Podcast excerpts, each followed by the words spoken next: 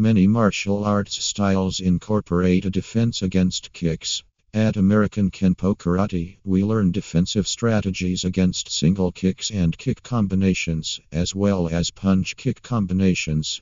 In today's video, we feature retreating pendulum, the sixth kick technique. The American Kenpo Karate system retreating pendulum with the extension teaches how to buckle the opponent down and how to take advantage of strike opportunities to the rear of the opponent. Retreating pendulum front right thrusting heel kick. While in a right neutral bow, drop back with your right foot into a left front twist stance. Simultaneously deliver a right outside downward block to opponent's kicking leg and check with your left hand by your right shoulder.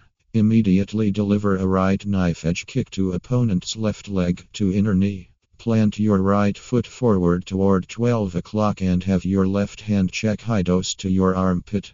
As your block circles counterclockwise and without losing any momentum, follow up with a right overhead downward hammer fist to opponent's neck as you plant your right foot toward 12 o'clock. Pivot to your left into a right reverse bow and deliver a right rear scoop kick to opponent's groin, your right leg between your opponent's leg at this point. You may have to drag your left foot toward your right foot to assure proper distance for your rear scoop kick. After your right rear heel scoop kick to groin and your right reverse bow to buckle his right back of knee, and from your right reverse bow stance, pivot clockwise and drop into a right close kneel as you execute a left palm claw grab to grab and squeeze opponent's testicles from the rear and from in between his legs. Your left hand is checking across his body to his left hip or